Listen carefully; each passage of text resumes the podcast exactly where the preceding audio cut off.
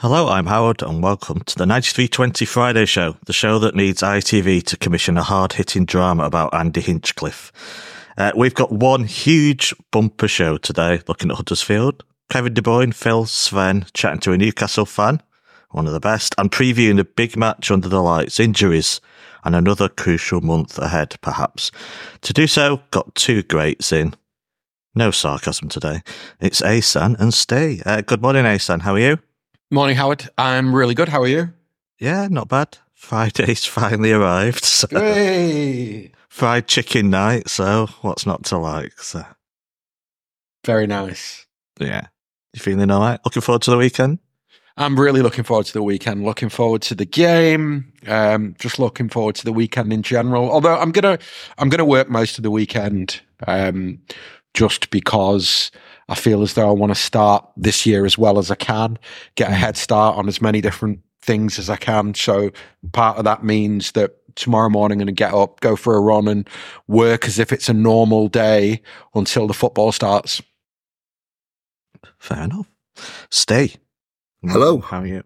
I'm very well, thank you, and I'm very jealous of Ahsan's proactive weekend. I have to take my daughter to dance class and and watch loads of two, three, and four year olds do ballet. But yeah, never mind. so you'd rather be working? I would. I would rather. It's that be, bad. I'd be rather down a pit, mate. Yes, down the coal face. the things you do, eh? I bet you love it Exactly. really, though, don't you? I just go on my phone. I really do. Look up now and again. Go, oh yeah, very good. very good, very good. you don't really need to be there, do you, for the actual hour or whatever? Well, I got told off Uh, in the first week. Um, she started like basically just playing up, and you know, so I, I went over and kind of you know just tried to get back in line. And the dance teacher told me off. I was like, oh, okay, sorry. So I just sit in my seat now. Right. So I, I know my place. Yeah, you got carte blanche now to Yeah, true. scroll yeah. through Twitter for an Exactly. Yeah. Uh, should we talk football then? We've got Let's a talk lot, football. a Yeah. lot to get through. So uh, it's weird. I thought was at least the second Friday show in a row where we hadn't had a midfield uh, midweek game to talk about. Ste, I'll, I'll stay with you. Uh, we do have a game last weekend though. Huddersfield match, uh, a procession. Let's be honest. We'll talk about it briefly. Are these games done deals nowadays for you when you approach them, or is it arrogant to claim so? No, I don't think it's arrogant at all to, to to assume that you're going to beat Huddersfield, and furthermore to assume you're going to beat them handsomely. Um, they're way down there in the Championship. We are multiple league uh, Premier League winners, and we have the likes of Phil Foden and the like in a team. It's I I think the opposite is patronising to kind of people's intelligence. Really, if you know. If you go around, of course, you've got to go around with some humil- humility, um, but only in a degree of it. It has to be some, has to be mixed with realism uh, and acceptance of how things are. And and if you say to people, "Oh, you know, Huddersfield, it might be tricky, you know, at the weekend. I can make a potential banana skin." Then people just say, "Oh, sod off," you know. It, it- so you have to be realistic about it and say, There- "Yeah, we are massive favourites for this game, and very conceivably we could thump them." Yeah, there were three other Premier League sides at home to lower league clubs that day. None Mm. of them won. so, Yeah. But they're Yeah, not Manchester City, happen. though, are they? So, No, well, exactly. If you're a City fan, it's it's a tricky kind of balance to to, to get really. But I think most of us are, are- now so attuned to it. So of course, yeah, you, you you can't go around being arrogant. We don't want to be like that lot, um, and how they were. But at the same time, yeah, we're, we're Manchester City. We're the best team in the world, in the land, and all the world. For goodness' sake, Man C. We're- is Man we're- C. we're the, we're the MC. Uh, he said, "Do you enjoy games like this? Uh, when you when you saw the uh, draw, were you happy? It's like this is what the sort of game I want, or did you want a poten- potential banana skin like away to a Championship or League One side? No, the give me the easiest draws possible in in in the cups. Ah, Um, you're out of luck then in a bit. I know, I know, I know. But yeah, um, it, I I think the I think the good thing about games like Huddersfield is that hopefully it gives Guardiola the opportunity to play a player or two from the academy. I think that that's that's what keeps me interested in getting the easiest draws possible. Um, And yeah, I mean, we saw that last week with with Bobb and Lewis starting. So yeah, guess should be talking about Bobb, but no, there's only one thing I want to talk about today. Uh, Who's that then? The return of Kevin De Bruyne. Oh so, yeah, yeah, yeah, yeah. So I half wrote a blog about him being the point of football, but couldn't find enough ways to say that. So I only got to 600 words and said, well, uh, I can't really release this as there's only it could be one line really, but without wanting to sound scouse, uh, watching him play, watching him play is the point of being a football fan. Does that make sense? His return felt emotional as much as it felt important to City season mm. because I just got absolute joy seeing him on the pitch again. That's the word, isn't it? It's joy. Um, yeah, the response to him coming on was was joyous. Actually, uh, it was lovely to see. It was emotional. Um, and I completely agree. He is the point of football, and it's ironic that you couldn't kind of, you know, uh, formulate the, the, kind of full article about it because Kev would have found that from forty yards. um, he's just an incredible footballer. Um, his movement, everything he does, everything he does on the ball, um, is just a joy to watch. And seeing him come on, it just made you realise how how much in denial we've been. It's like, okay, we're doing all right without Kev. Yeah, we'll get by, you know, and, and he's back in the new year. And, and then he comes back. It's like, oh yeah, this is, we are absolutely blessed to watch this footballer week in, week out. Um, it's just the things that he does. And I know that sounds really banal and obvious, but it, it really comes down to that. It's, he does the same things as other players, but he does it in a certain way. And the best example of that was his assist as well. The overlap, the, the drive to that byline and finished with that exquisite kind of sumptuous kind of clipped cross. There isn't any other City player who would have done that. They would have done gone through the same motions, but they wouldn't have done it in the same kind of style, and they wouldn't have done it in the same kind of perfection as he did it. Um, yeah, it's so so good to have him back. Mm. Hey Sam, were you worried about him coming on? Uh, a couple of friends at halftime didn't want him appearing.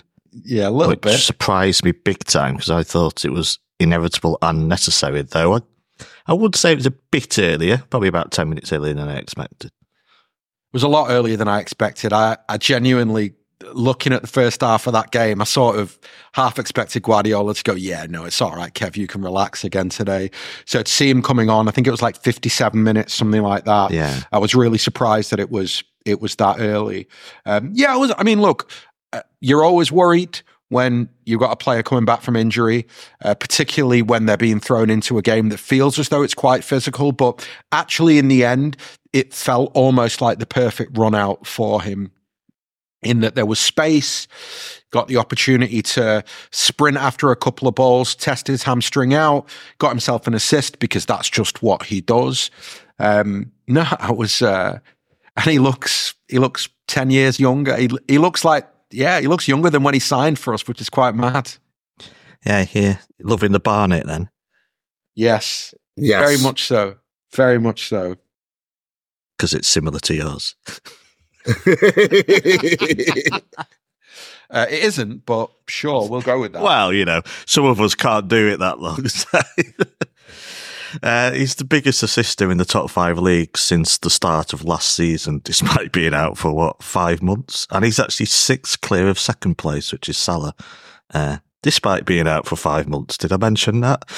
Uh, Steve, uh, to be honest, I wasn't worried. Once he was on the pitch, I wasn't worried at all. It just felt like oh, back to yeah, days. Yeah, yeah. I, I was in the camp of, oh, I don't, I don't like this.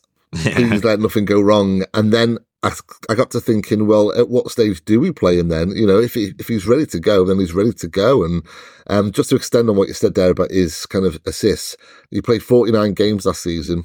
He created 137 chances, 99 from open play. He created 44 big chances. Um, his 28 assists was eight more than any other player across Europe's top five leagues. Lionel Messi got 20. It's, we, we, we have to kind of factor in that we have a world great, an historical great in our team, a player who maybe won't be appreciated to the fullest extent until he retires and we look back on what he did for us. But right now he's playing for us and we should just revel in every moment.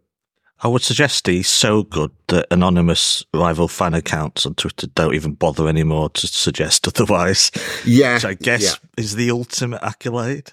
because even David Silva would be Yeah. compared from time to time. To, What Yeah. did Aguero really do after QPR in big games?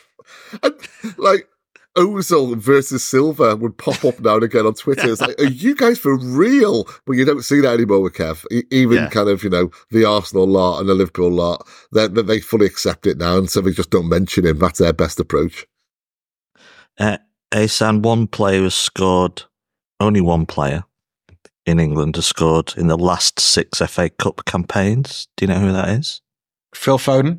Of course. Well, we talk a lot about him, but we must do so again. Is he at his peak right now, performance wise?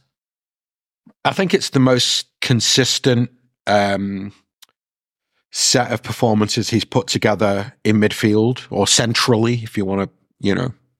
Yeah, I guess he played centrally when he played false nine, but you see what I mean? Sort of playing as an attacking midfielder. I think it's the most consistent run of games that he's had, and it's the most consistent run of performances that he's put in at a high level. And it's funny because I'm I definitely feel as though there's a lot of there's always a lot of chat around Phil and there's a lot of chat right now around oh like look at how he's matured and you know maybe now he's ready to play centrally. Whereas I sort of look at it and go this is the first time in his city career that he's been given five six seven games on the bounce as a central midfield player, and he's showing that he can play in that position. If he'd have given, if he'd have been given that same run two years ago, he'd have shown the same thing two years ago. I think that it's a little bit, it's a lot of sort of trying to damn Phil with faint praise or, you know, trying to talk about how like this is all part of some grand master plan and now he's finally ready. I just don't agree with that. I think now he's been given the opportunity and he's showing why he was always going to become a central attacking midfield player.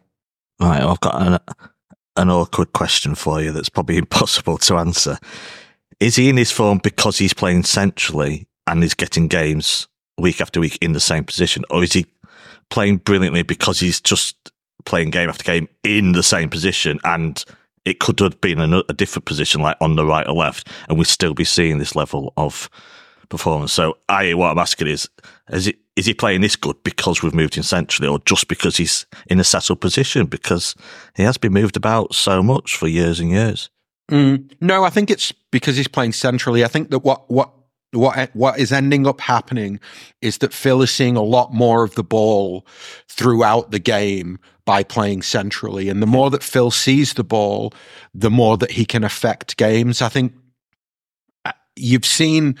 For example, I think he played the right wing six, eight weeks ago, and I made the point that he was playing it like Grealish played the left wing, that he was playing very safe, and it was all very much about keep possession, come back towards the fullback or the midfielder, receive the ball, pop it off again, and just sort of do that in a cycle. I think playing centrally, he has he can see more of the pitch in front of him.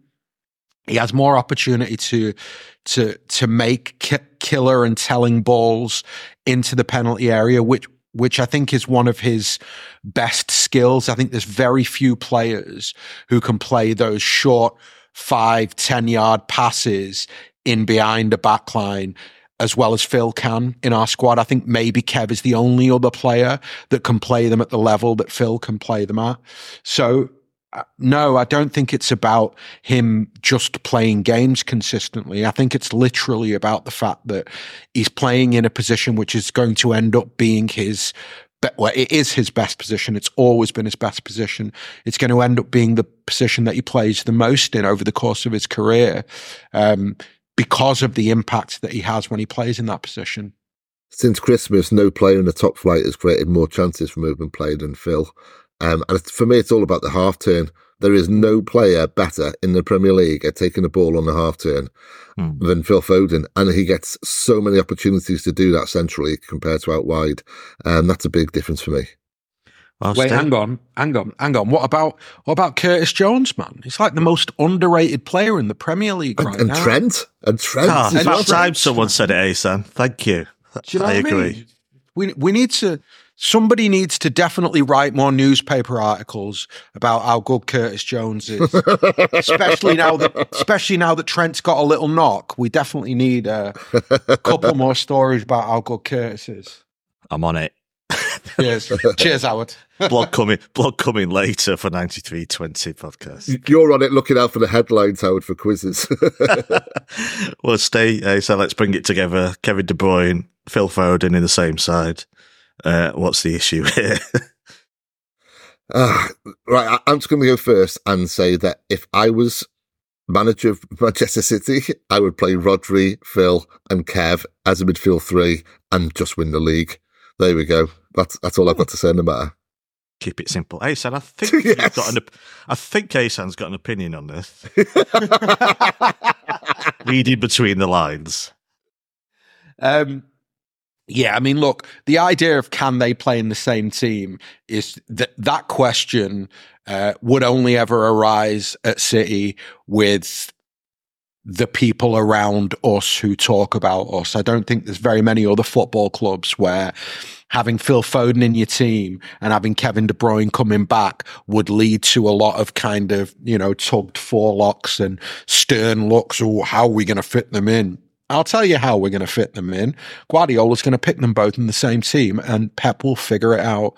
And actually, I think that we've, there's a lot of different ways in which we've played already this season that would make it work. So I think, for example, We've seen at times Bernardo playing on the right wing, but ended up ending up playing pretty centrally because Kyle Walker's playing high and wide. That's one way that you can do it. You can also do the classic 4-2-3-1 and stick Kev in the two next to Rodri, which actually in the sort of medium term, I think is what is going to end up happening. I don't think that, I think Kevin De Bruyne is going to remain in our best 11. And I think one of the things that I think will happen over the next 18 months is that Kev ends up playing a bit closer to Rodri and Foden gets a bit more freedom to play in between the lines. And actually, again, if you look at Kev's game, Kev's game has never really been to play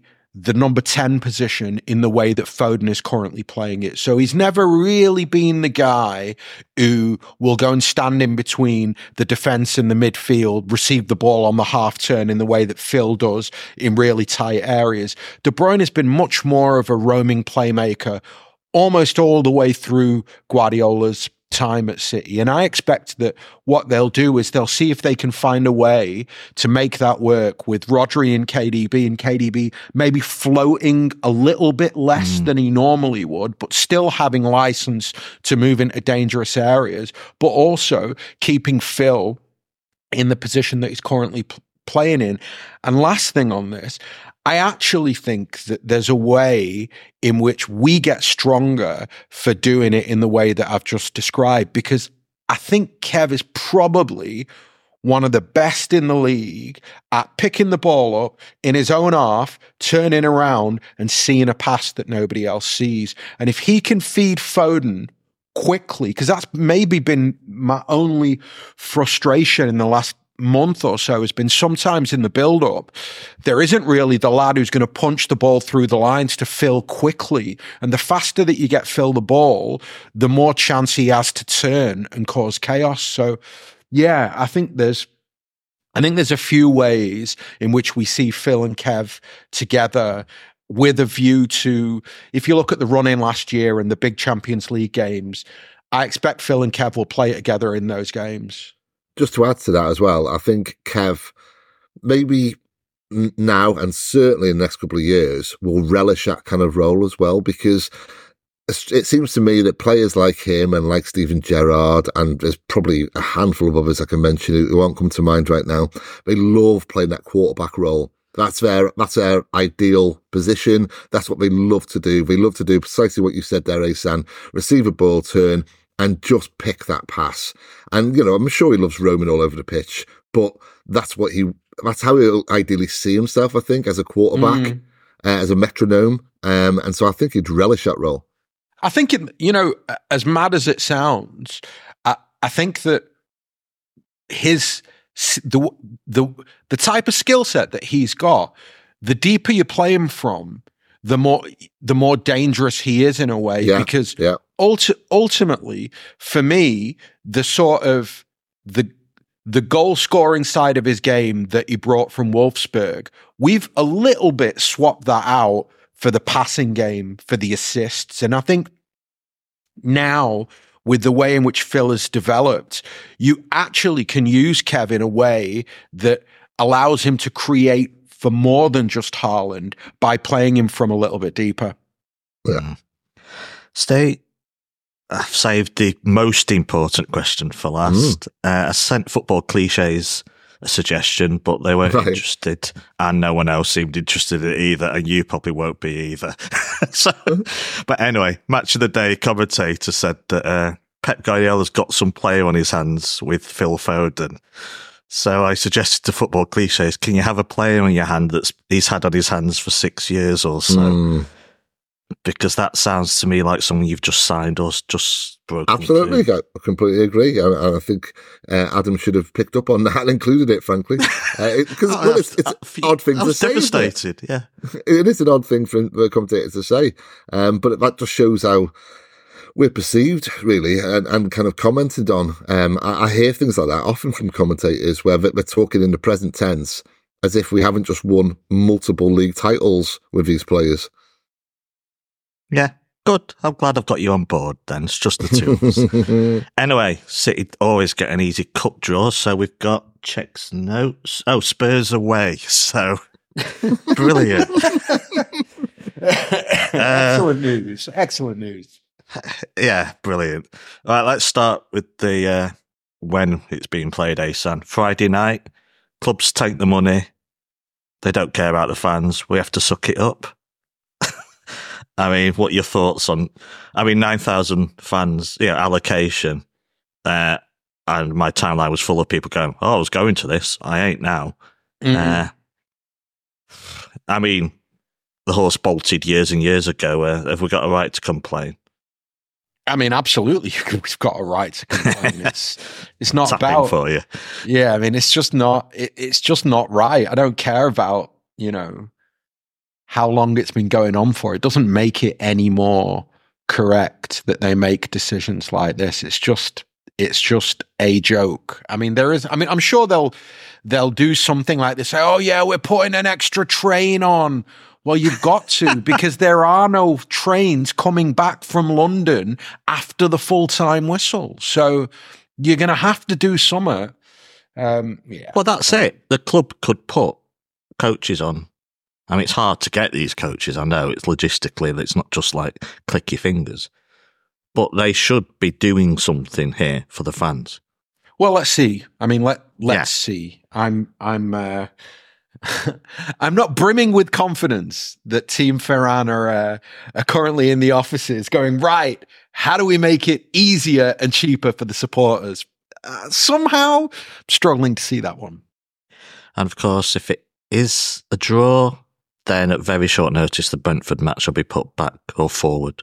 Forward?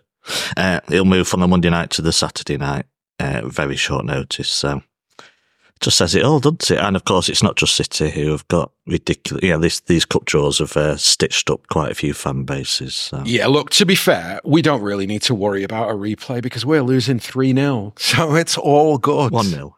Yeah. right, well, let's talk about that. Timo Werner hat trick. You know it. You know it. you know it. You know it. Everybody Steve, write it down now. Timo Uh, Werner hat trick. They will have a lot of players out.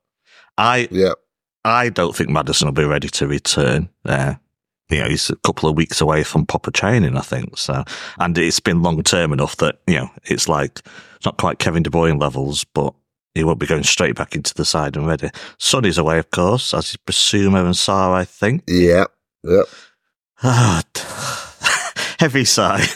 Best chance of winning there or even scoring. Uh, how much does the past record count for? Normally, past records are utterly irrelevant to me, except for this one, because when something happens on such a regular occasion, you have to wonder if it's all coincidence.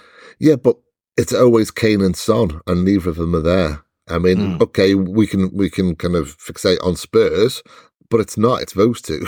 So and and neither of them are there. So as you say, that they're minus their two best midfielders who have been their absolute, you know, enterprise and endeavour and uh, everything about them has come from that midfield and all the energy in there.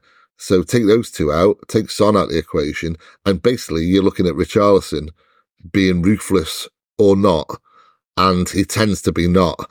Um, I think we're going to beat Spurs there. I, I, think it matters greatly to Pep to start winning against Tottenham. I think he takes it personally. Um, yeah, you, you, can look at the past, and of course, they have hurt us time and time and time again. I call it the Tottenham tax. I don't think we're going to have to pay the Tottenham tax this year. I think we're, we're going straight through to the fifth round. Go on, Ahsan. Just looking at it, try and do it logically. Do you actually think there is a psychological issue here going into this match, or do you look at it logically and think we should still win this? I mean, look, I don't think I don't think a team that that's won as much as we've won I don't think we can accuse them of having psychological issues. I, I don't think that's fair. I think that, you know, I mean, it just, it's one of those where we play in a way that suits certain types of teams. And the teams that it suits the most are the teams who are the most dangerous on the counter attack. And with Son, with Kulusevski, previously with Kane, Spurs have always been insanely deadly on the counter counter attack. And on top of that, I mean, it just feels as though in every game we play against Spurs, one of their players scores a goal that if he hits it another 40 times, it ain't going where it goes. It just so happens that, you know, the buying a lottery ticket day and winning is the day that you play City. So, no, I don't think there's a psychological thing. And look, I think even for my jokes about, oh, 3 0 to Spurs, I don't want to lose that game. I absolutely don't want to lose that game. Mm. And I, I am 99.9% sure that Guardiola will put out the strongest available team that he's got on that night. So it's after a break. So exactly. It'll be very disappointing if we don't win the game. I'll take a draw. we will, of course, preview nearer the time. Uh, just one more item, uh, sadly, to discuss uh, in part one. Uh, three parts of this podcast. Of course, sad news this week uh, that Sven Goran Eriksson, age 75, has got terminal cancer. Uh, he did a video interview during the week. Obviously, our heart goes out to him and his family.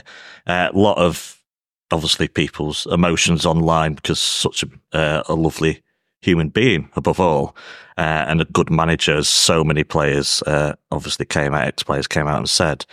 But for City fans, of course, it makes us uh, cast our memories back to the 07 08 season. Mm. Uh, obviously, chance for you to both to speak on this, but Steve, I'll start with you. I initially put how good was that half season, and in mm. brackets, and more under him, yeah. coming off the dour Stuart Pearce era. yeah it was one of the most fun seasons, one of the most crazy seasons. But above all, it had that key thing that all football fans crave more than anything.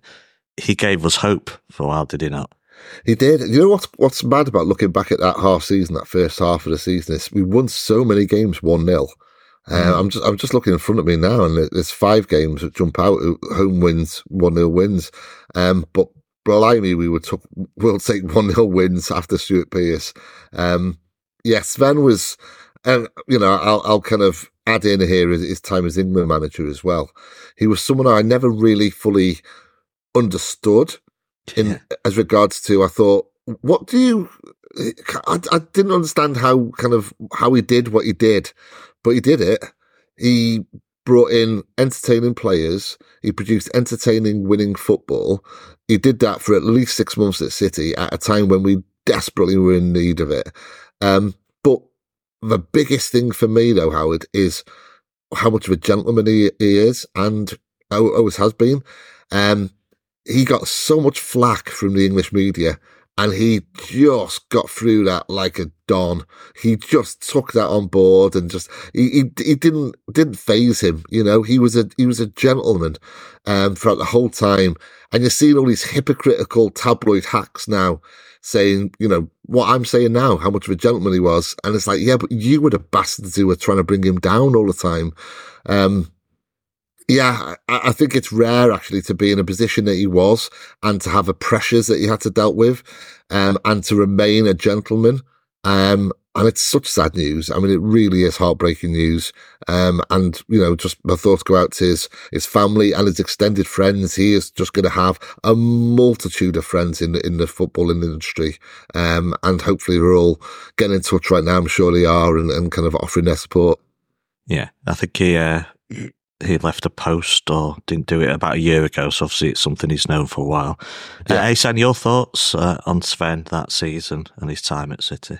Yeah, I mean, I just I, I, kind of view Sven as as almost the, weirdly the beginning of the Abu Dhabi era, insofar as even though Sheikh Mansour didn't come in until after Sven left and, and Hughes came in, I think hope and positive positivity and and almost like dreaming bigger was something that happened for the first time in my I mean I want to yeah no I'd, Keegan never really made me even though Keegan like had that you know the Robbie he signed Fowler and he had Anelka there and but I just, still I never really I never really bought it with Keegan. I never really bought the idea that right, this, this guy is going to take City and City are now going to become a serious Premier League football club that, you know, as a go at the top six.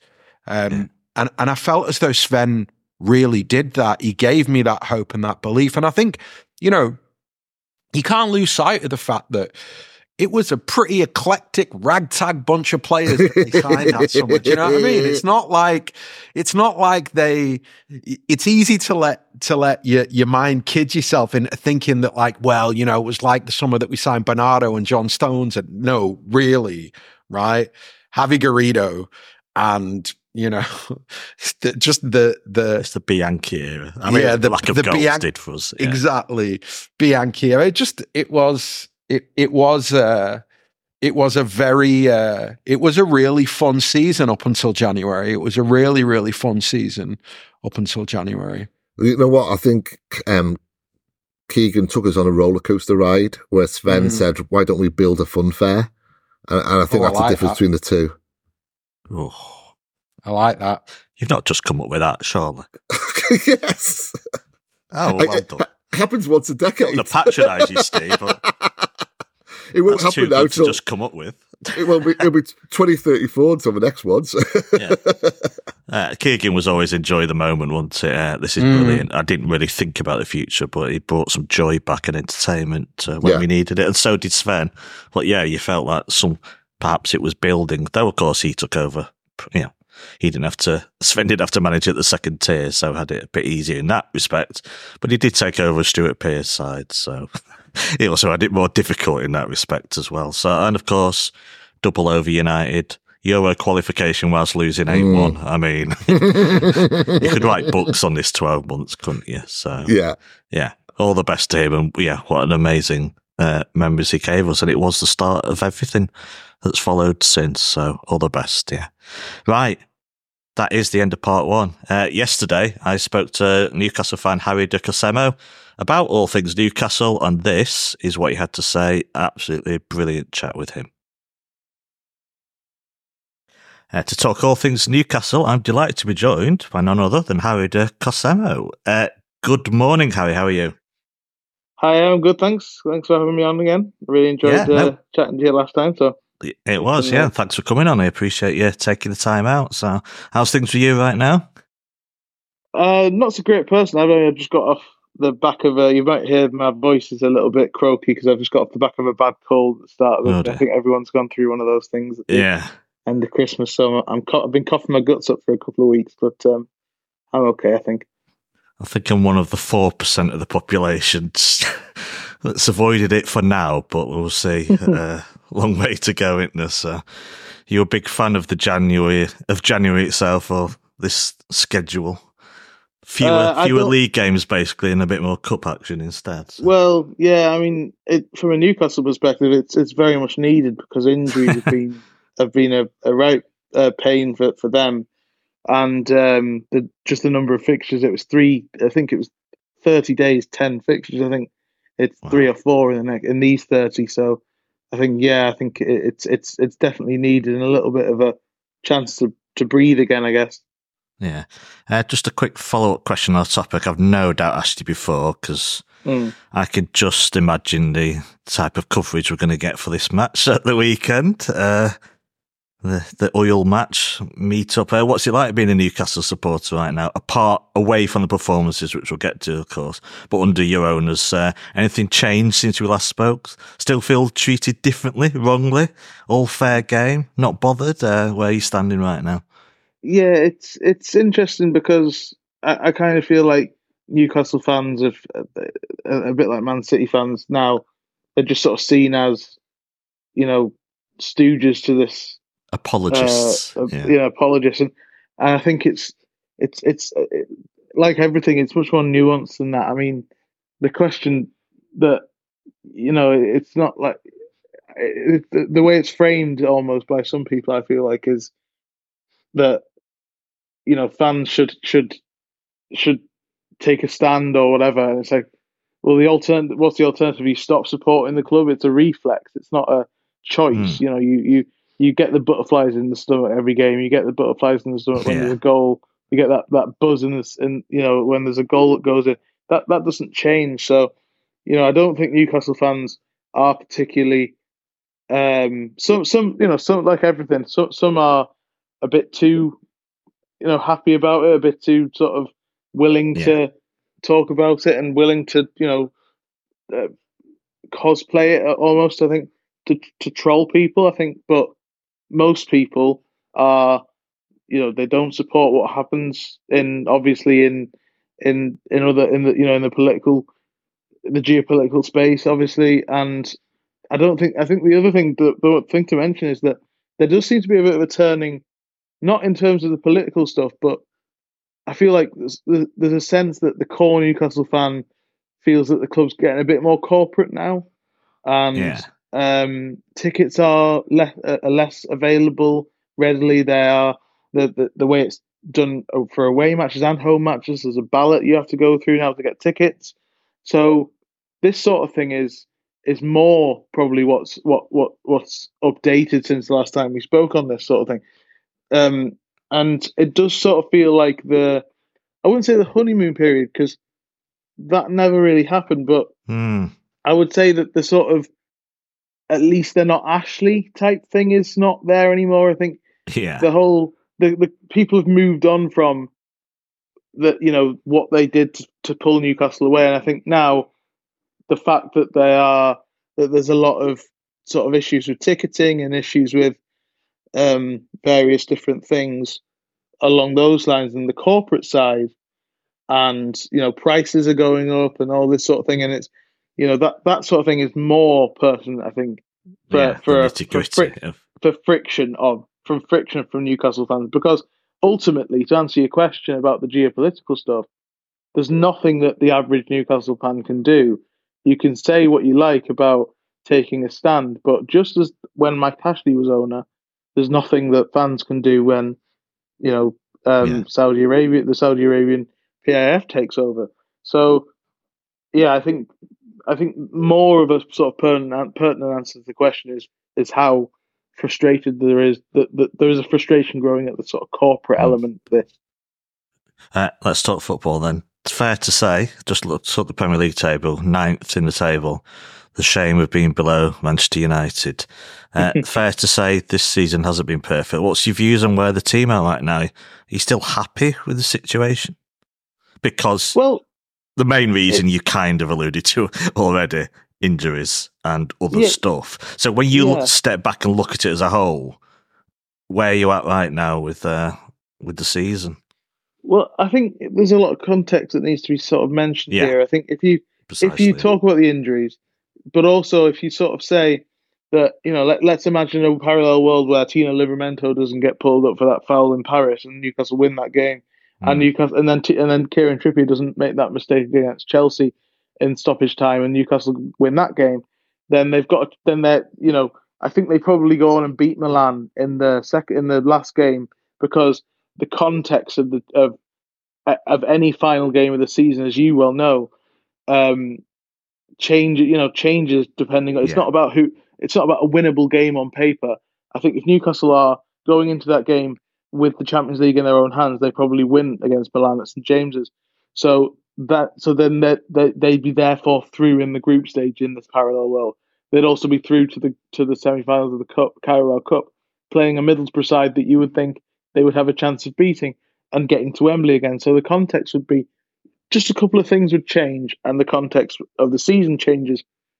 But the reality is what the, what they have, which is, I think more. I think injuries are a valid excuse to a point, but I would I would also question the whether they planned enough for this because they didn't really. There's not. They spent 150 million pounds in the summer, and all right, Harvey Barnes has been injured, and all right, Sandro Tonali's ban. Obviously, nobody knew yeah. about that, and and those are mitigating circumstances.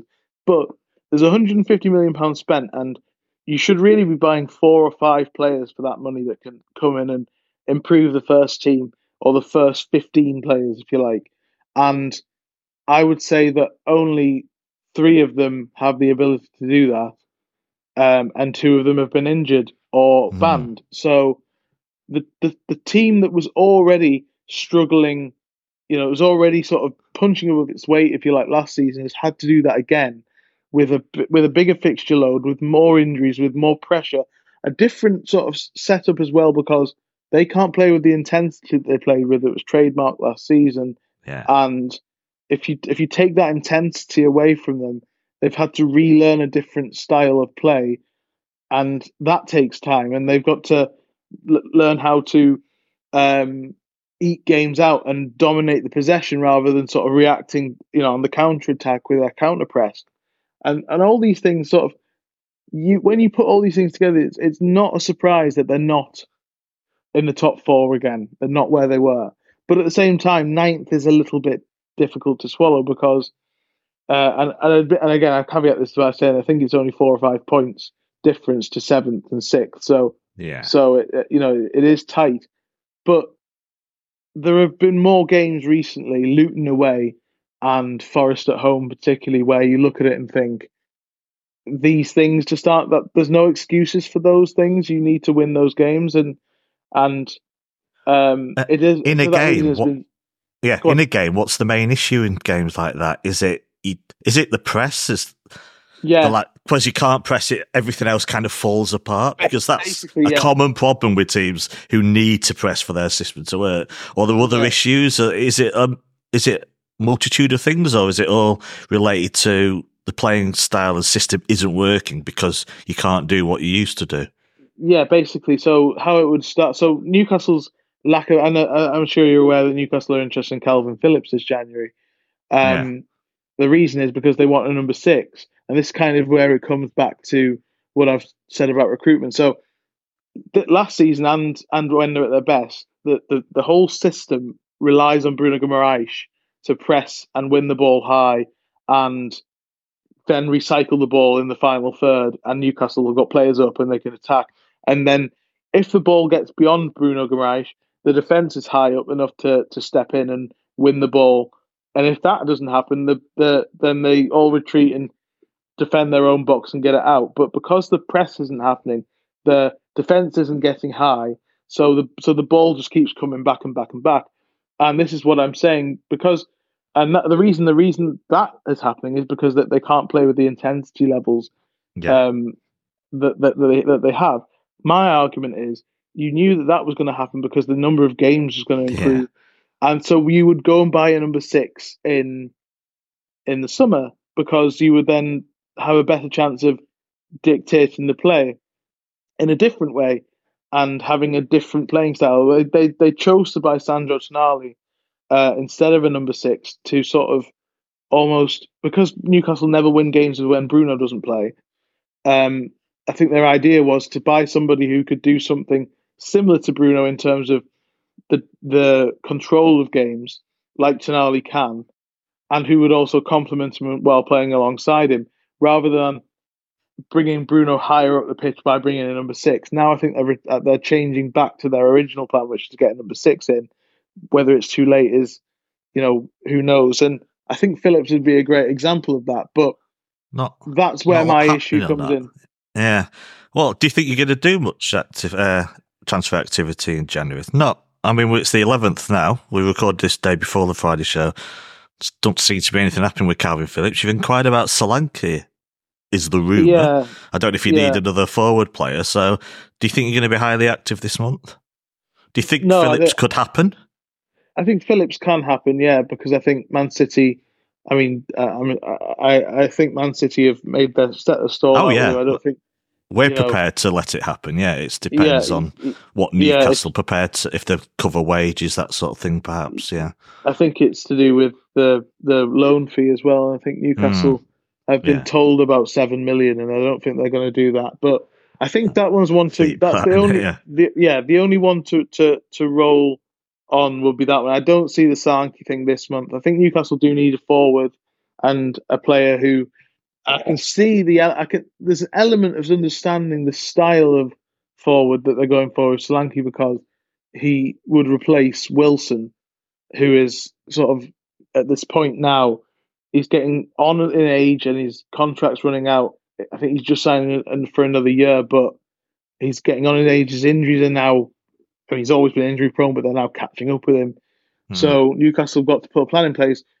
Solanke, I think I saw something this morning. If Newcastle want to be in the top four, top five, and challenging, and a real threat to Man City and Liverpool and Arsenal in the long term, how many other top six clubs who want who have that ambition would be signing Solanke this this month or Yeah. in the summer?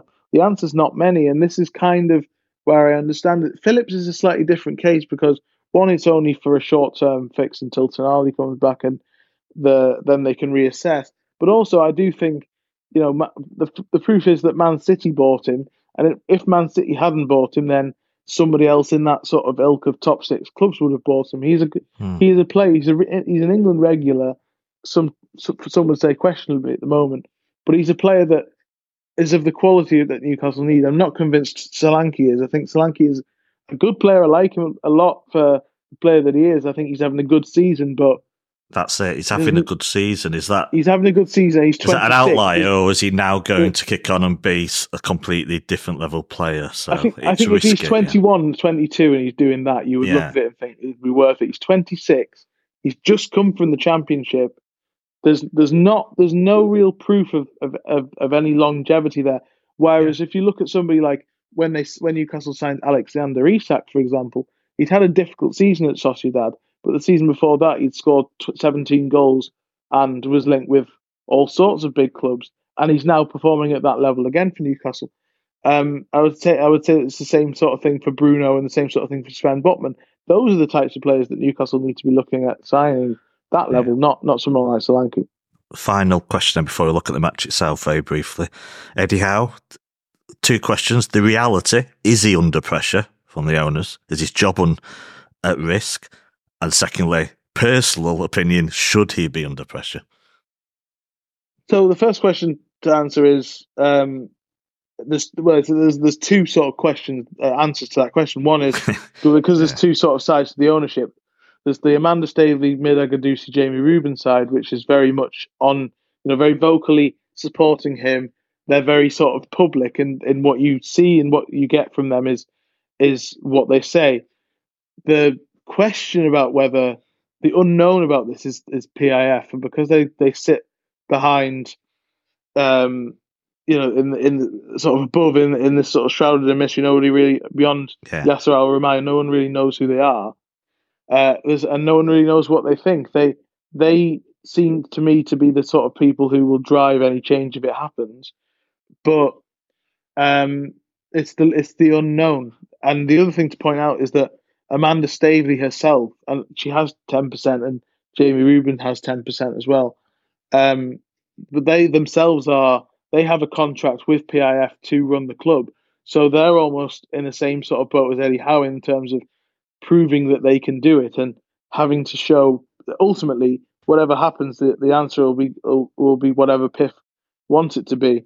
Um, I don't think he is under pressure at the moment. I think the victory over Sunderland has has sort of kept a, a whole can of worms closed that could have been problematic down the line.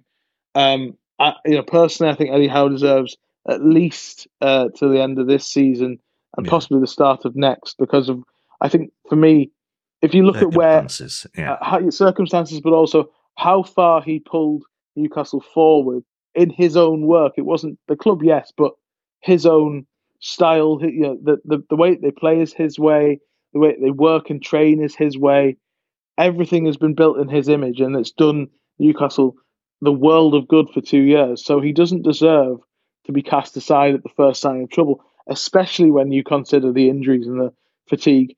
It doesn't mean that he's far uh, he's that he's away from criticism. As I say, winning over Sunderland at the weekend, if he hadn't done that with with the I think I don't know what the number of games is that they've lost in a row before that was, but with Man City and then Villa coming up, there would have been probably some some some people questioning by the end of January. I think at the moment everyone's kind of understanding, but you know, you know, I don't know how long that lasts. Hmm. But but also the other point is that it's not like there's a myriad of great coaches out Options, there yeah. that are, that are because I think there'll be there might be a point where Newcastle get to being regularly Champions League a regular Champions League team, and it, it, it I, I hate using this comparison because it's so different. But the Mark Hughes, uh, Roberto Mancini thing, where hmm. where it was like there's an obvious pl- uh, title-winning coach that that is that who's used to working with big personalities that can take the club on to the next level. I don't think Newcastle are at that point yet. I don't know if they'll ever get to that point because of FFP and all this sort of, and the world has changed. But I don't. I, yeah, I don't see him being under pressure at the moment. Yeah, I mean, the slight difference is Mark Hughes wasn't our owner's choice, was it? And it always yes, felt that, like yeah. they, they they're waiting for the moment to put their own man in. Whereas, yeah, uh, how is he was? I am right, aren't I? I haven't got my dates yes. up. He was, no, yeah. no, but. I think in a way he is a perfect. Yeah, I understand what you mean. It's like when you go into the next level, they may think, well, he's not the guy for that. But yeah, I, I think he's done a great job, and you've got to use context for this. Uh, just very finally, you mentioned Sunderland. It's been a while since you played them. Uh, how enjoyable was that day? How nerve wracking was it? Did, did you enjoy it at all? Uh, I think I enjoyed it from whatever the moment when they scored the first goal was onwards. Um, I didn't enjoy. I'd, I'd never enjoyed the derbies because no. Um, they just, no sane because, person does no. No, uh, you because the whole thing is just not very fun, and everyone gets a little bit more spiky. Everyone, you know, but also the context of this derby was with with all the sort of stuff that was going on um, in the in the in the bar that was changed. I don't know if you saw all that. Yeah. Um, with all the the the way that Sunderland went on, they did just didn't help themselves, and um, it was a banana skin because of uh, the results that were going on, as I mentioned about Eddie Howe, but also, um, you know, it was a banana skin because because Sunderland also had this ridiculously great record against Newcastle over the last nine meetings. They were unbeaten, winning six, which is just unheard of from a Newcastle perspective. In my lifetime, they, I, you know, a goal by Kieran Richardson in 2008 was the first time they'd won they'd won at home since 1980. Um, and, and Newcastle would would always win the derby at St James's when I was growing up. So it was it was all you know. So that was very difficult to to to, to take on. But so you had the pressure of being the better team in the in the higher division with all the money and all that sort of all that perception.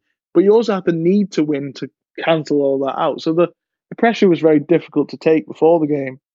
The game itself was was bizarrely the easiest derby I've ever seen Newcastle yeah. play, and I include the one where they won five one in that because they just turned up and and and strolled to victory. It was very odd to to see that sort of lack of any real real push from Sunderland until until it was too late, and um, I, I, so I think that they didn't really do enough to close the the gap in quality.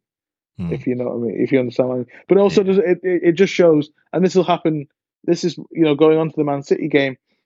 It just shows how Newcastle need to play to win because if Bruno Guimaraes plays well, Newcastle play well. If Alexander Isak plays well, Newcastle play well. If Anthony Gordon plays well, Newcastle play well. Those three players, in an attacking sense, will really set the tone. So Saturday's match, are you confident at all?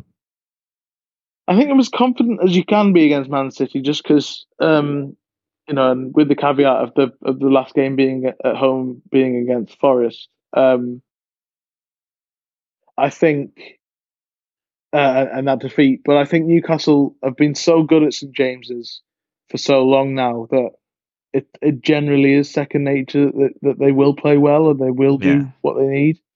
And um, obviously, I think it'll be a different game to the one when you came last because obviously that was right at the start of this journey. Newcastle were were just basically able to throw punches and catch everyone off guard because I don't think people really knew what they were getting into. Whereas I think You're forgetting the Carabao as well. and the Carabao, of course, um, yeah, that, that that does not true. count now. but which is a bizarre. That was a bizarre game because uh, Newcastle started the game with no, but actually, it kind of proves the point I just mentioned.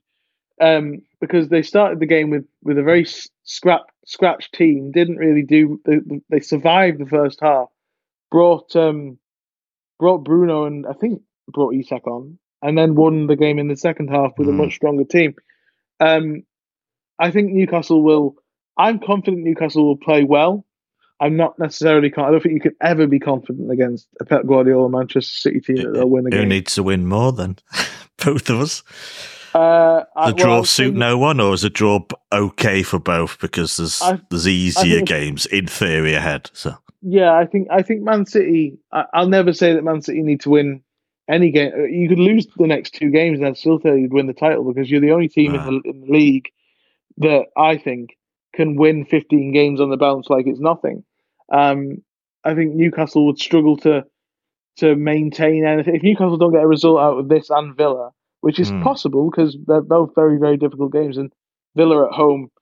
Uh, are, are, I think they've got the best home record in the league, so Yeah. that, that's going to be a very difficult game. Obviously, you came up stuck there, so and then you throw in the Newcastle game, uh, the Manchester City game on top of that. It's very possible that Newcastle can go into February having lost both of these games, and the top four then becomes very difficult. So I think a victory in this one would would be would be crucial. I think a point also. I don't think you can ever say a point against Man City is a bad result. So Yeah. I don't think it's actually. I don't think. I, I think Man City will will eventually have a run which puts them in a position to win the title because they Right. always do. I'm, Um, s- I'm not predicting anything. My fear is Liverpool are looking like a team who could, despite flaws, everyone's had flaws this season. Let's be honest. yeah, Could themselves because they've proved it in the past put together a ten match winning run. I think. I- or I the other thing is you might not need a ten match winning run to win the league this season because yeah, no one's getting to ninety eight points, are they? So that's that's also very true. But I do think that um, I do think that this game isn't actually that crucial for that. I think if you if you get a point out of this game, it will not it will not end your title. I Yeah. if Newcastle So- get a point in this game, it, it's a good it's a good Yeah. grounding on it's a good building block on the Sunderland game to then go into the Villa game. Hopefully, get something out of that, and then it's Forest, Luton, and Bournemouth in February, and That's where a the chance of- to move up the the- table. yeah, Yeah. precisely. Uh, I think Joelinton's the latest injury blow for you. So how yeah, It's is that is this all these injuries making the Newcastle lineup easy to predict? How, how the uh, for listeners, how do you expect Newcastle to line up? Yeah, I think I think it's it, it is it's it's become very easy to, to know what Newcastle do. It'll be Dubravka in goal. Yeah. The only question is whether it'll be Livramento or Burn. I would be surprised if it isn't Burn at left back, just because Eddie Howe really trusts him. Uh, Botman and Schär, and then Trippier. Um, I you know Livramento could could equally be in that back four. Um, Longstaff and Bruno in midfield with probably Lewis Miley, um, seventeen year old, who Uh, uh, who's been fantastic this season. Yeah. I think, or you know, not just to, to play in the Premier League as well as he has, but to play against Man City, to play sorry, to play against Manchester United, to play against PSG, to play against Dortmund, Milan, Chelsea at that level, and, and dominate a lot of those games and score a goal against Fulham. Yeah, he's he's he's been brilliant. So he he he probably if Joelinton isn't fit, he'll come in. Gordon on the left, Almiron on the right, and uh, Alex Isak up front. I think is most likely how they'll play. I think Joelinton is out, and that is a massive blow. I think actually I'd argue that beyond beyond maybe the three that I mentioned, Joelinton's absolutely the most crucial player that, that Newcastle because he sets the tone physically and and in terms of the intensity and um, he was brilliant in the first half against Sunderland and um, it's a long time since he's been a laughing stock. I genuinely think that you know I'm a bit concerned that he's got 18 months on his contract and that most clubs in the world would do well to get him if, to get him if he was available because he's absolutely phenomenal. Well, time has defeated us. Could go on for another half hour. I did have a question about how do you see the game playing out, but it's kind of impossible to predict, really. I think it's yeah. going to be a tight one. City will mm. probably have more of the ball, of course. Uh, possession stats will show that. That doesn't really count for anything anyway. Uh, yeah, half five under the lights. Uh, it's going to be a, a tough one. I would be surprised if it's not a very tight game indeed. So I always end with a score prediction. Go with your head or your heart. It's up to you, or both. So. I'll say one-one. I would have said uh, uh, this time, you know, at the start of last month, I'd have probably said a Newcastle victory, but I think one-one, just because Newcastle are are there's a little bit more doubt creeping in at St James's. I think that they can take anyone at St James's on that day, but I think yeah, I'll go one-one. But I agree with you; it'll be a very tight game. Yeah, I, I at first my first thought was that score, but hey, I've been accused of negativity in the past, so I'm going to go for a, a tight 2 1 win to City. But yeah, I think it's a game that will be decided on moments as much as anything else. So who's uh, clinical in front of goal, perhaps? Harry, I said could have talked for another hour, but uh, I know you've got uh, things to do, and obviously I don't want to make our Friday show four hours long. So uh, we have been criticised for the length of the show. Uh, I, I say it's as long as it should be. So uh, thank you very, very much for coming on. Uh, really appreciate you taking the time out Thanks to talk about Newcastle. Yeah. And as always, after this weekend, all the best with the rest of the season. Hope we can talk soon. So thank you very much. Uh, we'll return now to the panel to preview Saturday evening's game. Right. Thank you, Harry. Great stuff. So now we look forward to the weekend in part three. Uh, just quickly, Steve. Matches mm. scattered over two weeks and a winter break. Are you a you a fan of the break and how they've set it up? Well, it's kind of higgledy piggledy, isn't it? And it's kind of neither one thing or another. You know, if you can have a winter break, have a winter break. If you're not, don't. Um, I do get the logic, of course I do. But you know, the FA Cup replays mean that there's going to be other games next week, I believe. I'm not sure on that. Um, and in which case, it's yeah. some teams will have a break, some teams won't. Some teams will have a better break than others. Um, it's a bit wishy washy for me, to be honest with you. Um, yeah, I mean, it was needed. It was needed, of course. Everyone it was, needs it, yeah. Yeah, but it hasn't been done in a, in a comprehensive fashion or a proper fashion. Yeah, yeah, I think it's. I mean, just we're going to talk about the Newcastle game and the injuries, and you to just say you could go through the the teams and go, yeah, they need this, they need this, they need this, they yeah. need this. So, and it looks like there's a bit of a cold snap on the way. They might have actually timed this one pretty well. So, but uh, I don't think it's going to be snowing so heavily that games will be called off or anything.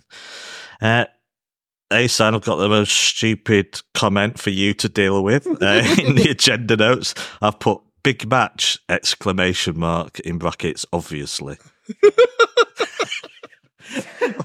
what are you going to do with that? am I meant to do something with that? uh, just just freeform, yeah. Just okay, freestyle so your way you, through the next 2 I'll, minutes, please. I'll give you. I'll give you a little freestyle. I'll tell you what. Yes. Are you looking forward to the match? Are you anxious about it? I know the answer I'm, to that already. I'm looking forward to it because it's a game I should be anxious about because it's a very important game. Why is it a very important game? It's a very important game because I suspect that the entirety of the country will be watching. I think the Scousers and the Gooners will be desperate for City to drop any sort of points. And I think on the flip side of that, they'll be desperate for City not to put a show on and not to put an exhibition on. Because I think that if City go to Newcastle tomorrow and win comfortably, the psychological blow that that gives Liverpool and Newcastle, uh, Liverpool and Arsenal is huge. And it'll be a psychological blow for Newcastle as well, obviously, because they'll lose. But yeah, I just, I think it's a, it's funny how I feel as though in each month, maybe because of the way our results have gone, there's been a game that you go, that feels really big. Um, I mean, we, we, were talking about must-win games two months ago, so don't worry, it's coming. yeah, exactly. It gives you an idea of the way that this season has unfolded. Now, I don't think tomorrow's must win at all. I think the reason it's not must win is because Liverpool and Arsenal have both been varying degrees of uh, inconsistent, and so and they play each other that, again soon. So. Yeah, and they play each other again soon. So I feel personally, I feel as though it's a game that I want us to win because the win sends a message at the perfect time to everybody else. Now, obviously, we have to contend with a few injuries, and that I think will limit Guardiola's team selection and also will limit what he can do from the bench. But also, Newcastle have got a lot of injuries as well. So, look, in the main, I'm tomorrow's one of those football days that I love, and that is City play a game that feels big, that feels important. Got all of Saturday to prepare for it. I, I prefer to have the games on the Saturday than the Sunday. I don't necessarily like the the half four or half five where yeah. I am kickoffs on the on the Sunday when it's a game like this. I think I prefer the Saturday tea time. So yeah, that's my. uh Have I filled two minutes? More than absolutely sterling effort. Steve, you get the same question. Must win. Uh, I asked to Harry who needs the points more of these teams because yeah, question. Newcastle could be in the bottom half by the end right. of the weekend. Yeah, it's not a must win. It's a big game. It's one we, we would dearly like to win. But in terms of the title race, it's not a must win. I think there's going to be drop points from here on in. Um, and as Ahsan said, I'm just going to kind of reverberate what, what Ahsan said, really. It's Liverpool and, and Arsenal are dropping points. They are looking susceptible, and that will help us. Um, yeah, Newcastle are looking wearied. Um, the, the most interesting aspect for me ahead of this weekend is to what degree did their derby win over Sunderland last week revitalise them? uh, and revive them. Um, you know, they were celebrating in front of their fans after the game. Okay, an isolated one-off big game for them, of course, to play Sunderland, but they were looking in the doldrums going into that game, and six, suddenly six, six defeats in seven, yeah. Six defeats in seven, and the manner of those defeats as well is really interesting. So you look at the goals they're conceding, and it's you know that, that alone is quite telling. But the shots they're conceding. So basically, in those defeats that we've mentioned there, they've conceded on average 21.8 shots per 90. Now, mm. you don't, relegation team, relegation fodder don't even kind of encounter that over such a sustained period of time. And Newcastle are. That is what gives me the biggest cause of hope for City because we are a team, home or away, that can rack up the shots. And um, we've done so time and time again, season on season.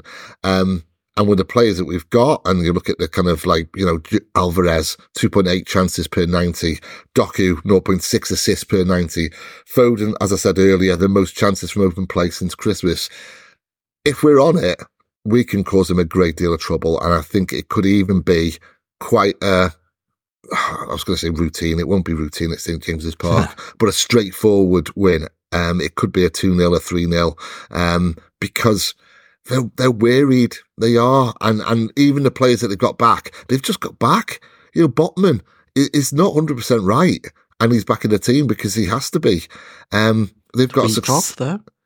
Yeah, true, true enough. But it, I mean, it's a long term thing with Botman, though, where he needs an operation yeah. essentially, and he's put it off. Um, I fancy us up there. I, I, I think they are that, that they've really been impacted from the injuries, more so for the players actually who've been fit and just had to be flogged to death week in, week out. Yeah. And now they're suffering the consequences of that.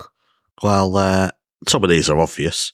So Harry was talking about the importance of Joelinton to you know the Yeah. tempo, or he sets the tone in a way. He's announced this morning he'll be out for at least six weeks. So Pope, Wilson, Barnes, Willock, Anderson, Murphy, all still injured. Uh, Tonali unavailable, of course, as we know. Uh, and yeah, and he talks about the, the style of play they had last season and the schedule this season means they can't play the same way. And Mm. you know the the press basically the press is which is so important to so many teams isn't there because you can't do that when you're in Europe as well when you've got this schedule when you've got this injury list. However, Ahsan, it is St James's Park and Yeah, it's always a tough proposition there, isn't Mm.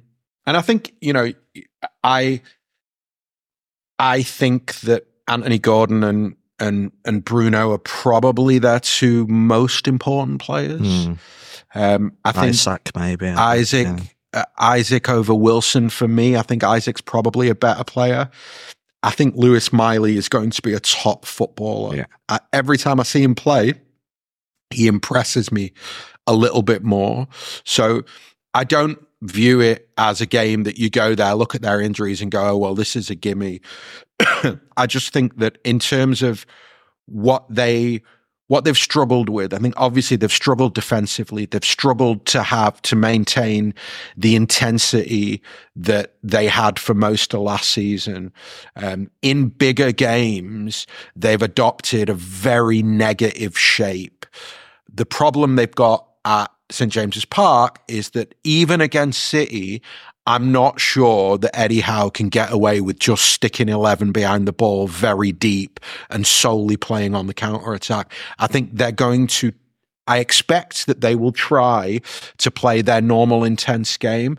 And I think then it's going to be about City being clever, controlling the ball when they've got it, not doing anything. Like, I think if we can avoid individual mistakes, then I think as a collective, we can actually take what they will view as their positives, the home crowd, the the energy, the fact they can get their intensity up. They've had a long break, so they're going to feel like okay, we can come out and be intense.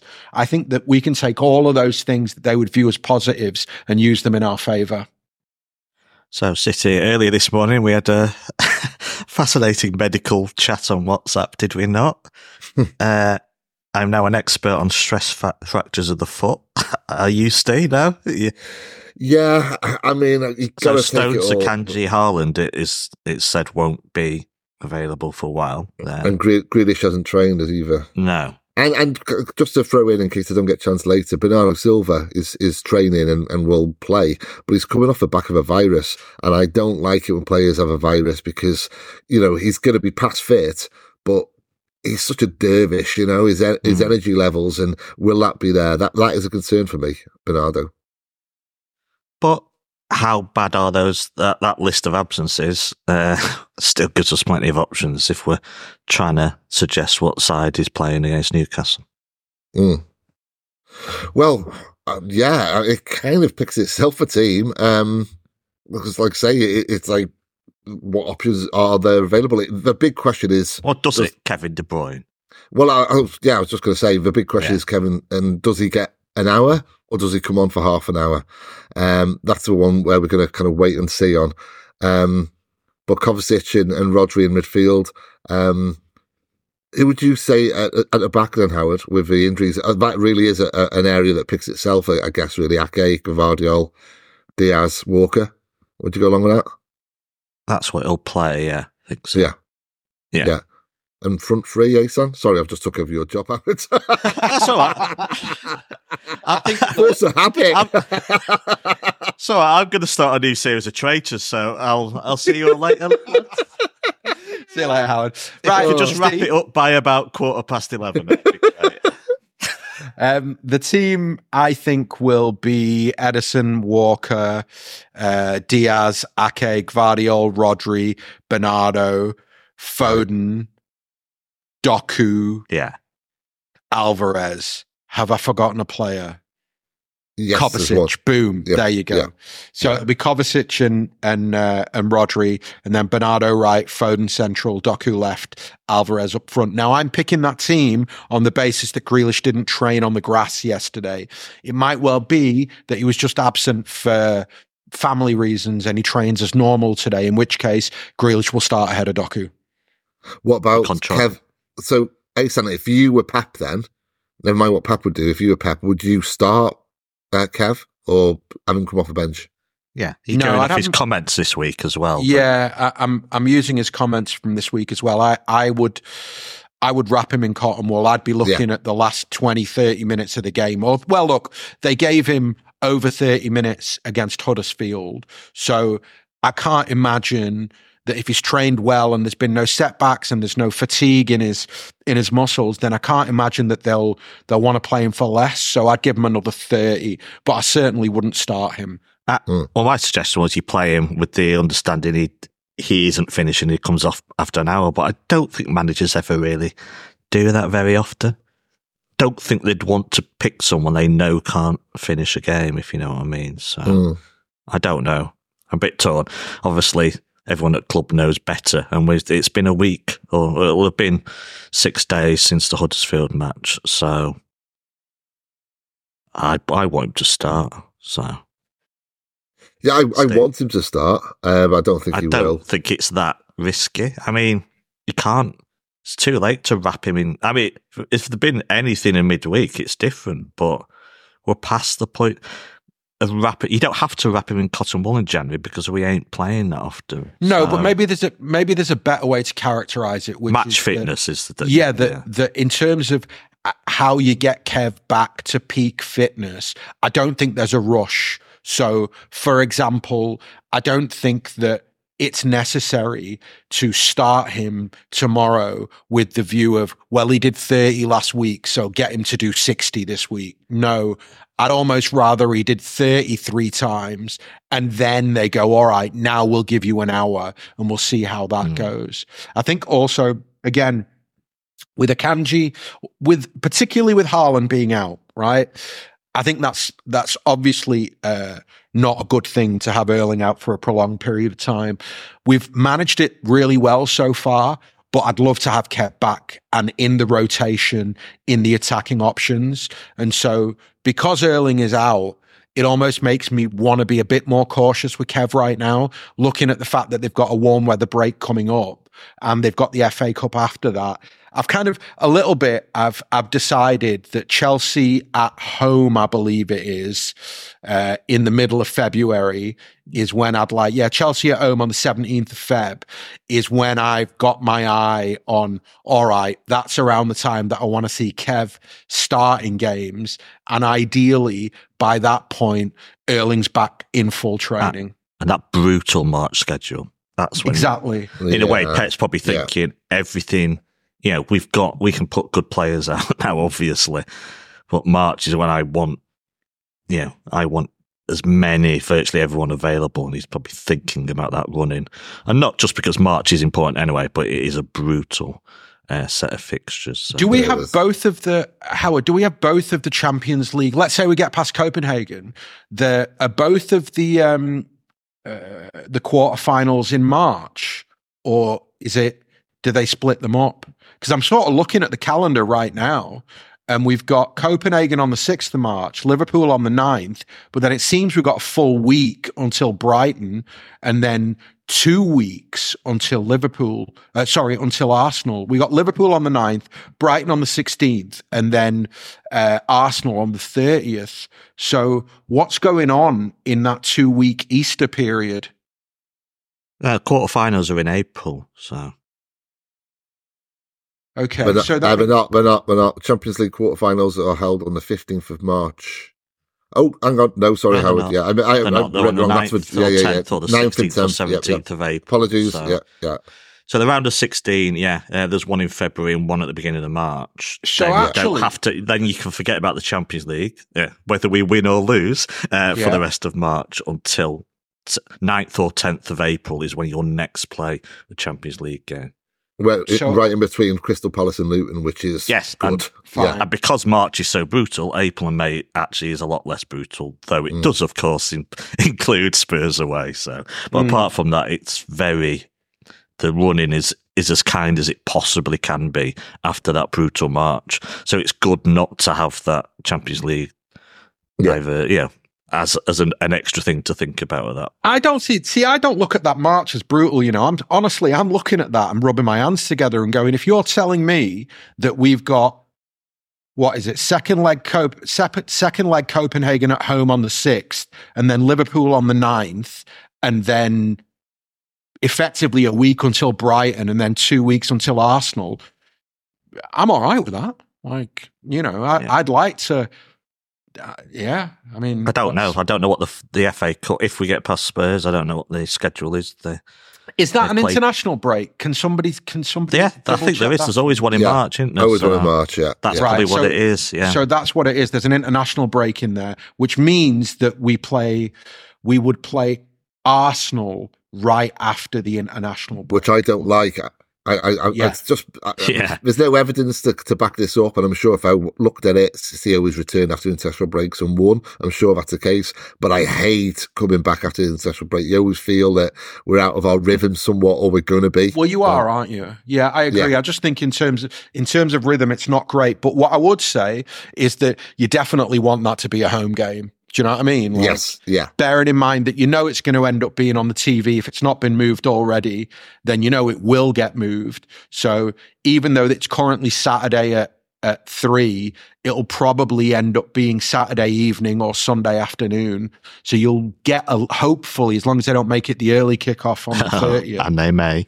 Uh, and they may, you never know. As long as they don't make it the early kickoff on the 30th, you'll have a little bit more time to prepare. And the fact that it's at home, I think it's more of a problem for Arsenal than it is for us. And actually, yeah. No, just following on from that. Sorry, just going backwards. Sorry, I'm sorry to butt in. I wanted to ask you about Haaland and whether you are worried about his absence right now dare I no. suggest, we're not intrinsically weaker with his absence for now no. until we get to the business end of the season.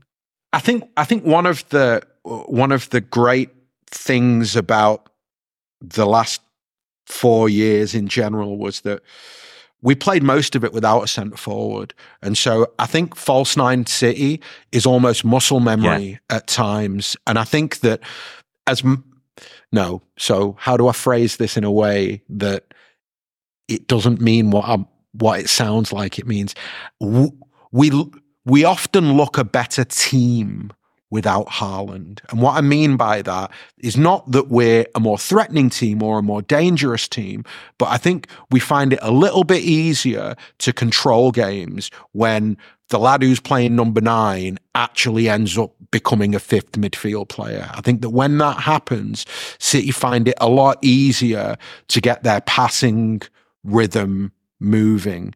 And so at no point have I looked at Haaland's absence as an issue for us. And I think a little bit the fact that we had that little glimpse last season with Erling being missing for the Liverpool game and how well we acquitted ourselves with Alvarez up there. I think it it kind of any any lingering doubt I may have had about how we would cope without Haaland it, it went away with that one performance. And so far this season, I've not really felt it. Like I don't feel mm. like an existential threat that, oh my God, Haaland's out, we're buggered. Crazy, but he's not the most important player yeah. no. because of how we play. It's nothing to do with ability or anything like that. But that's why I put the question in for that answer. So saves me saying it. Stay back to this game then. How, how do you see it playing out? An absolute tight one could be decided on moments. You've already suggested if City turn up, mm. you think we could. You've I even suggested so. we might get a clean sheet. Yeah, yeah, I, I, I believe so. Um, I, I think this could be the e. When I say easiest, let's you know, I've got to put it in relative speaking and put it in context because it's St James's Park and it's Newcastle and all the rest of it. But I think in comparison to other times we've gone up there, and of course, bear in mind we lost to in the Middle League Cup earlier this season, then I think this could be the more kind of straightforward performance we've had up there for some time. Is is my guess. They have, of course, they've got threats. Anthony Gordon is, you know, he's he's really ripping it up up there, and he's proved me wrong hugely, I have to say. And worryingly, he's a bit of a, a, a home banker as well. He he scores a lot of his goals at home. Mm. Um, Did you not rate him? I just didn't. I didn't see it. I didn't see I now it. No. do. Yeah, I do. Really? I do now. Yeah. You know, I, I maybe maybe it was the the couple of performances I saw for Everton, but Yeah, I totally got it. You know who he? As mad as it sounds, he immediately reminded me of Milner in that it was like he can run for days. He can just Yeah. run for days. He's super athletic, and technically, he he looked a really good player. He looked like somebody who was ready for man's football, even at that point when he broke into the uh, into the Everton team. So I, I I think he's good enough to play for City. I know that Yeah, the- that's gonna that's gonna make me- people's heads melt, but that type of winger, he's definitely good enough to play for City. Yeah, there was a game against City where they were dour side. Surprise, surprise, it's Everton. But but he stood out big time as a, a Mm. bright spark. But then I think he went backwards a bit. But you know, he was in a struggling side, and it, Yeah.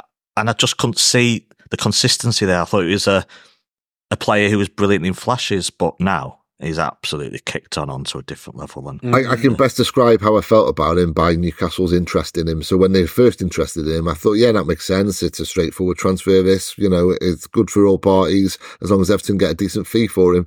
And then when it, it kind of hit problems and Newcastle raised the price and it carried on and, and they seemed to be just fixated on getting Anthony Gordon, I thought, why are you fixating on this player? He's nothing special.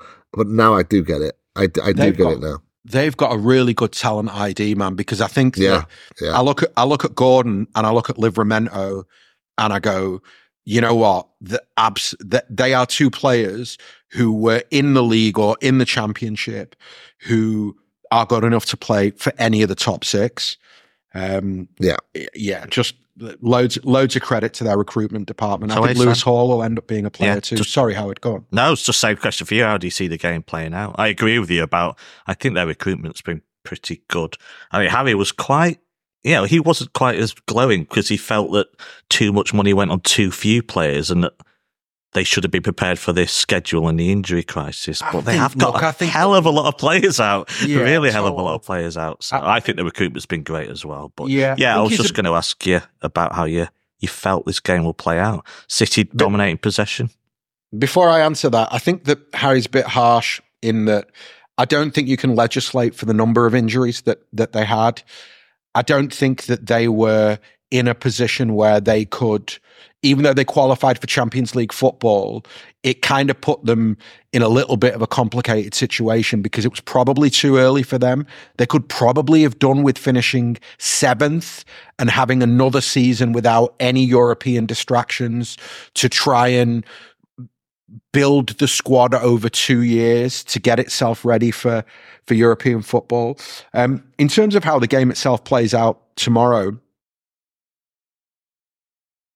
I mean, I expect I expect City to score goals in in multiple, just because I do think that Liverpool. Uh, I do think Newcastle will try and play high up the pitch, try and be as intense as they can be, and I do think that'll end up playing into City's hands. Yeah. Right. Score prediction then, Ahsan. I know you love doing score predictions.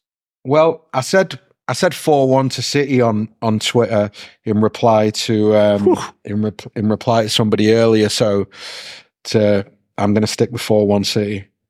Stay. I think I went for 2 1 with Harry. So. I think there's going to be t- chances and times where the Newcastle crowd really get up and it, it really intensifies. And how we deal with that is going to be key. And if we deal with that well, I think 2 0 City. Okay. I think if City have just put 10 years ago today or something, 2 0 win there with Negredo and Dzeko scoring. I don't remember this game at all. I love it when it happens. I, I've got a terrible memory. It happens to me all the time where we'll, we'll talk about a, a, a, a past game in a pod. Like, I don't even remember this game. Do you? No? No, no, I don't. Anyone? No? Nope. All right, not just me then. That's, we're all getting old, aren't we? So, a sorry state of affairs. But there are those just little games here and there that you think, I don't remember this game happening at all. Like- even ones from, well, I think we won. It's not surprising. There was a 1 0 win at Palace, I think, last season that Haaland scored a penalty. It was a, an appalling game. I mean, it might have been two years ago, who knows? But when I saw that one, I went, nope, don't remember that game ever happening. so that's old age for you. Right. I think we've covered everything. Hey, San, anything else you want to talk about? Uh, no, I think uh, No. I think we're all good. Brilliant. Well, hey, Sam, thank you very much for coming on. That was excellent, Howard. I really enjoyed it. Thank you for having me. Yeah. Steve, thank you very much. Pleasure, mate. Thank you. Uh, that's a wrap. We're all off to admire Jurgen Klopp for his bravery in bringing on a young player near the end of a football match last week. a knighthood may be fitting. Uh, have a great weekend, all. And as always, Ahsan. Up the blues.